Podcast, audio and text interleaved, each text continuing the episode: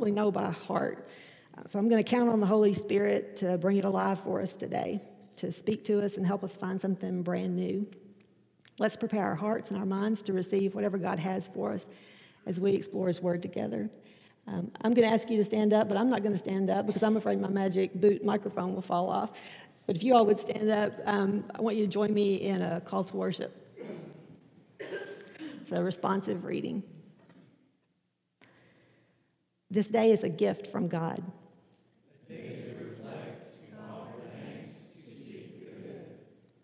This time is a pause from the fever of life.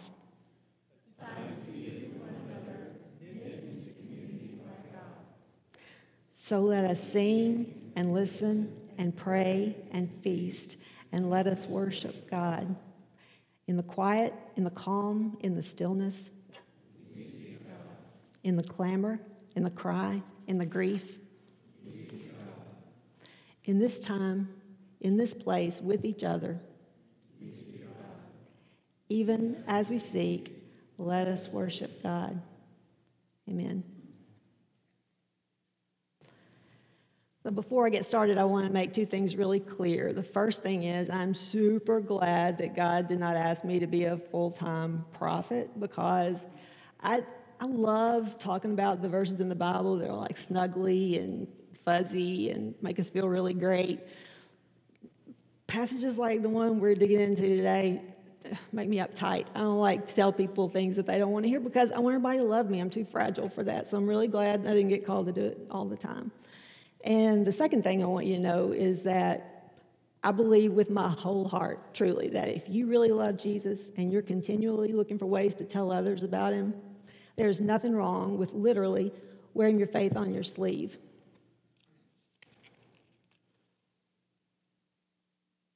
Or on your back, or on your rib cage. If your pain threshold and your six pack allow you to do that, have at it. I salute you. Our text this week includes Jeremiah 29 11. this is a verse that, when it's taken out of context, offers just the kind of powerful comfort, hope, and encouragement we want to share because the world needs it so desperately and we need it so desperately. Besides, that's what we're called to do, right? Shine our light, share the good news, let our light shine. So a Google search of the phrase Jeremiah 29:11 gifts and merch yields 662,000 results. Which first of all suggests that we do a crazy amount of sharing this verse, and secondly, it radically stirred my curiosity. If I want to Jeremiah 29:11 it up, what are my options? Who knows? So I dug around a little bit to see. I found a lot of stuff that was completely expected, you know, like magnets, mugs, bumper stickers, Bible covers, notepads, journals, jewelry, clothes, hats, and shoes. And then there was the unexpected, like shower curtains and bathroom scales. Thanks to online retailers like Zazzle and Cafe Press, you're pretty much limited only by your own imagination as to where you can display Jeremiah 29 11. If you enjoy entertaining, invite some friends over to play Texas Hold'em or to put together a jigsaw puzzle that spells out Jeremiah 29 11 and not, as it may appear, a ransom note from the Joker. You can throw on your Jeremiah 29 11 apron and serve up some cheese on your Jeremiah 29 11 cheese board. Offer drinks from your Jeremiah 29 11 tray, but be sure to put down coasters first. Does your dog want to let his light shine too? Only you can't quite figure out how to make that happen? Here you go. and this is my personal favorite. Never have I ever snuck a Jeremiah 29:11 flask into a Balkan Mora concert. but I got to be honest, I'm not going to put it past myself now that I know such a thing exists. I mean, that's just too good like John 3:16 or Psalm 23, this verse is so familiar to us that we recognize it by its name. It's kind of like the Beyonce or the Bono Bible verses. But unlike John 3:16 and Psalm 23, Jeremiah 29:11 taken out of context loses its heft. It's easily misunderstood, and it often costs us the opportunity to look more deeply and significantly into the heart of God.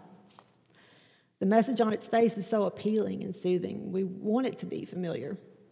In fact, it makes sense that we want it to be so familiar that we are completely confident of its meaning, so much so that we're comfortable shorthanding it.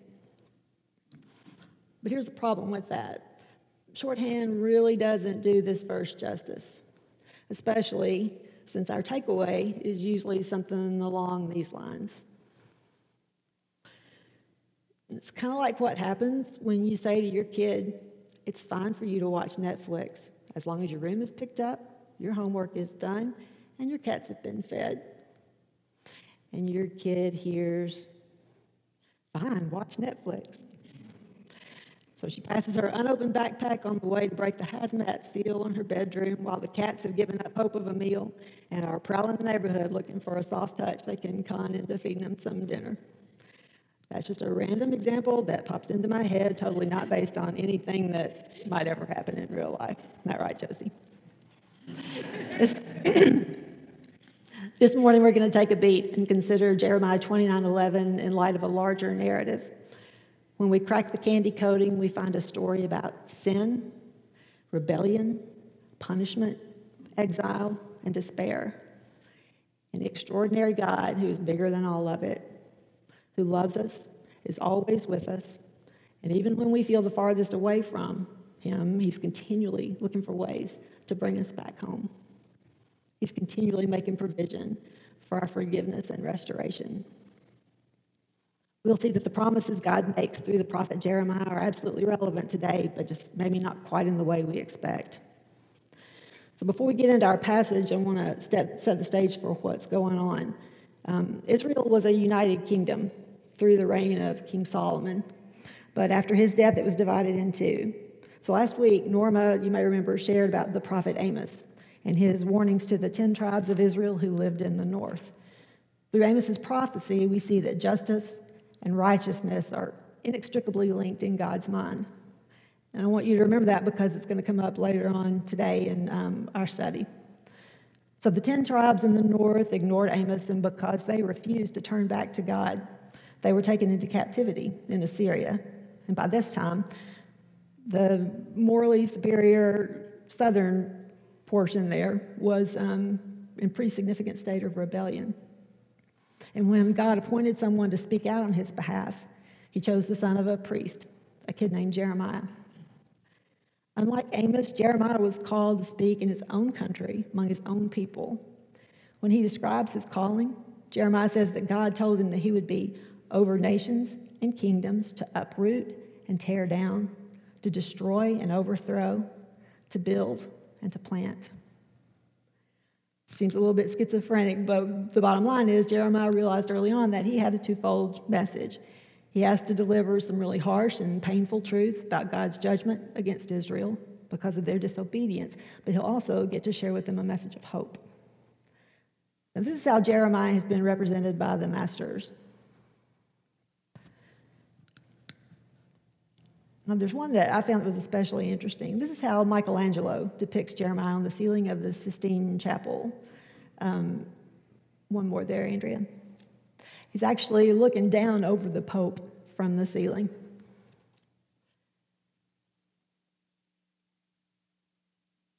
There, there it is. Um, Michelangelo's depiction makes Jeremiah look like he has the weight of the world on his shoulders, which is a pretty accurate look based on what his book tells us about him. Jeremiah is called the weeping prophet because he endured a tremendous amount of suffering throughout his ministry, and his writing is full of emotion and anguish over the way Israel turned from God, then refused to be sorry about it and seek God's forgiveness. Also, Jeremiah was charged with delivering this message of impending doom that nobody wanted to hear. He actually reminds me a little bit of a cross between Eeyore and Jiminy Cricket, always having to be the sad and lonely advocate for obedience. His heart was broken for God's people, especially when he had to witness his own prophecies coming to light. You know, Amos was a little bit removed from the people he was prophesying to. I don't know, you kind of, I don't know about you, I kind of got the sense that he was like, yeah, you kind of made your bed, so there you go. This was a different situation. You know, these were Jeremiah's people. This was his home. And it was really devastating to him to have to say all of these harsh things, but particularly among these people who he loved so much. He was the son of a priest, and he was a preacher himself. So I think it stands to reason that the destruction of the temple would have been really especially devastating to him. So let's pick up the story with our text today at the beginning of chapter 29. The prophet Jeremiah sent a letter to the exiles Nebuchadnezzar had carried off from Jerusalem to Babylon. It was addressed to the elders who were left among the exiles, to the priests, to the prophets, and all the other people who were exiled in Babylon. The Lord God of Israel, who rules over all, to all those he sent into exile in Babylon from Jerusalem, build houses and settle down, plant gardens and eat what they produce, marry and have sons and daughters Find wives for your sons and allow your daughters to get married so that they too can have sons and daughters. Grow in number. Do not dwindle away. Work to see that the city where I sent you as exiles enjoys peace and prosperity. Pray to the Lord for it, for as it prospers, you will prosper. For the Lord God of Israel, who rules over all, says, Do not let the prophets or those among you who claim to be able to predict the future by divination deceive you. Do not pay any attention to the dreams that you're encouraging them to dream. They're prophesying lies to you and claiming my authority to do so. But I did not send them. I, the Lord, affirm it. For the Lord says, Only when the 70 years of Babylonian rule are over will I again take up consideration for you. Then I will fulfill my gracious promise to you and restore you to your homeland. For I know what I've planned for you, says the Lord. I have plans to prosper you, not to harm you. I have plans to give you a future filled with hope. When you call out to me and come to me in prayer, I'll hear your prayers. When you seek me in prayer and worship, you'll find me available to you. If you seek me with all your heart and soul, I will make myself available to you, says the Lord. Then I will reverse your plight, and I will regather you from all the nations and all the places where I've exiled you, says the Lord. I will bring you back to the place from which I exiled you. Now, the you in this letter is plural. Jeremiah was speaking to a very specific community at a particular time in history. But it's also a really personal text. It's a message to the individuals who made up that community. So let's think about it that way. Have you ever felt like an exile? You might never have been dragged off by a foreign military and held captive in a strange country, but on some level, it's emotionally, psychologically, spiritually, you can probably relate. Maybe your exile was self inflicted or self imposed. Maybe you found yourself exiled through no fault of your own, which is probably when it's hardest to trust God. You could be there right now. The nature of exile is cold, it's dark, and unfamiliar. The Israelites' home, their culture, their religious structure, and their way of life have all been decimated. Think what it would have been like for them to be told that their exile would last 70 years, and in the meantime, they're to carry on as if everything is totally normal. How can they have been expected to do that? If you've heard Chris give his testimony, you know that we were separated before we moved to Fayetteville together. I've never grieved as hard or been as completely overwhelmed as I was during that time. For the first several weeks, I was pretty much consumed with anxiety and impatience. I just wanted the separation to end one way or the other. I didn't really much care how. But whenever I prayed, I had a heavy sense in my spirit that it wouldn't be over anytime soon. That God was giving me the chance to be still and let Him work without any promise of relief. If someone had told me early on, God wants me to let you know that you'll be separated for almost six years, I think I'd have punched him in the neck I mean, nobody wants to hear that. Nobody wants to hear that their suffering will continue. That's why the false prophet sounded so good to the exiles, and I think it's one reason that the prosperity gospel sounds so good to us. In the midst of my own suffering, when I was overcome by the certainty that everything terrible I had ever believed about myself was very obviously true, God constantly reminded me that I'm never alone, that He loves me, and that there was life to live. No matter how hard it got, he'd give me whatever I needed to keep putting one foot in front of the other. And he did. And I couldn't shut up about it, about the gracious, compassionate, provisional way he carried our girls and me, and Chris too. Has anyone ever said to you, Wow, things are so great in your life? There's something different about you. How do you handle it? Everything is great in my life too, I just don't know if I can keep going. No, you know, me either. now, our struggles were really public, and so I didn't have any secrets from anybody. So, for better or for worse, people were watching. And I can tell you from personal experience that this world is full of hurting people who need to know Jesus, and an honest testimony of his grace and goodness in our exile might be the most powerful thing he uses to draw them to him. So when the waiting is over for the exiles, that's when verse 11 becomes significant. Jeremiah says that even though they've broken covenant with God, he will never break covenant with them. God will never stop loving us or break his promises to us. He's not willing to let our sin and our rebellion decide the status of our relationship with him. He's just not. But he sets conditions on the blessing he's offering the exiles. They're to call upon him, come to him, pray to him, seek him, search for him with all their hearts. Now, think about that. He's talking about utter dependence on him as a way of life. Do you hear the Reformation theology in that? And they're to worship him. That's a condition for receiving the prospering and the future full of hope.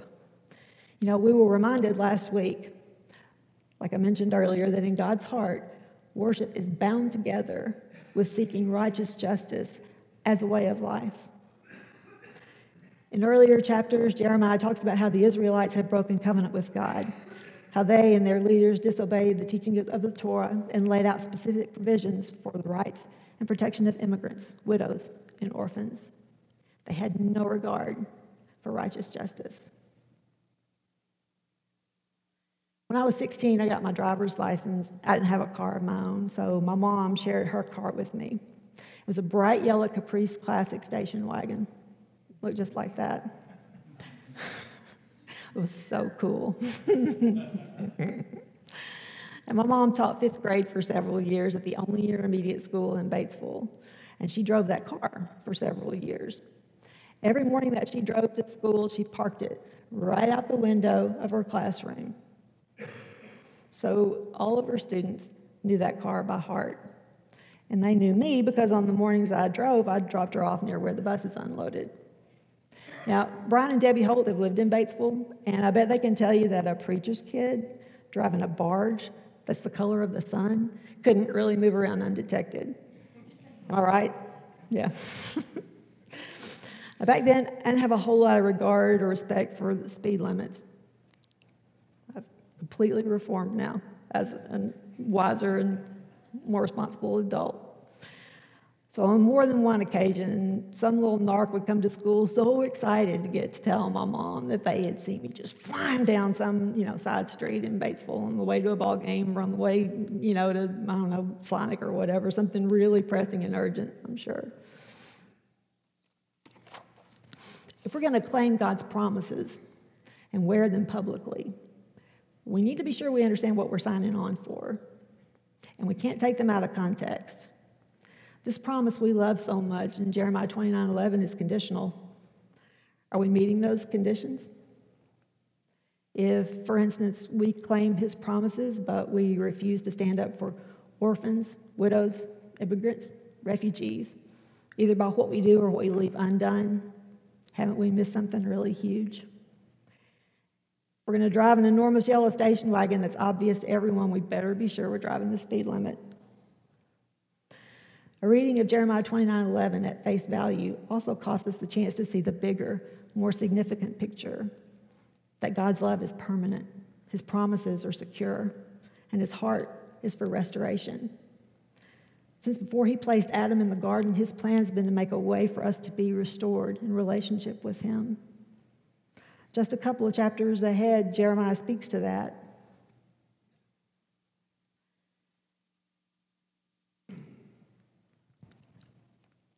Indeed, a time is coming, says the Lord, when I will make a new covenant with the people of Israel and Judah. It will not be like the old covenant that I made with their ancestors when I delivered them from Egypt, for they violated that covenant, even though I was like a faithful husband to them, says the Lord. But I will make a new covenant with the whole nation of Israel after I plant them back in the land, says the Lord. I will put my law within them and write it on their hearts and minds. I will be their God, and they will be my people. People will no longer need to teach their neighbors and relatives to know me, for all of them, from the least important to the most important, will know me, says the Lord. For I will forgive their sin and will no longer call to mind the wrong they have done. And that's chapter 31, just a couple of chapters ahead. I want to invite the worship team back to the stage, and as they make their way up here, um, remember that we're going to observe the beginning of Advent in just a couple of weeks. So I think this is a really perfect time to think back on God's provision of a Savior and to celebrate his forever commitment to us. Come to the table and remember the words that Jesus spoke because they were based on that very prophecy in Jeremiah. Then he took the bread and after giving thanks, he broke it and gave it to them, saying, This is my body, which is given for you. Do this in remembrance of me. And in the same way, he took the cup after they had eaten, saying, This cup that is poured out for you is the new covenant in my blood. And we don't dismiss by rows here. If this is your first time at Grace, come to the table as you feel led. Everyone is welcome. You can worship through giving to the ministries of the church as the basket is passed. And if you need to pray, find someone near you to share with. Won't you come?